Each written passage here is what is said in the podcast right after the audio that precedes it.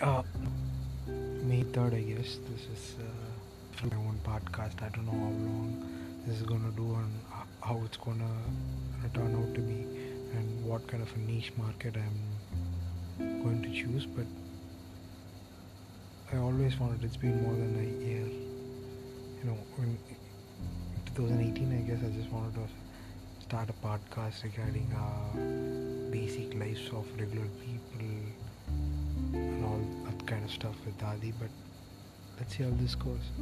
haven't I, I didn't get the name. I don't I don't have the name for the podcast yet. But cool.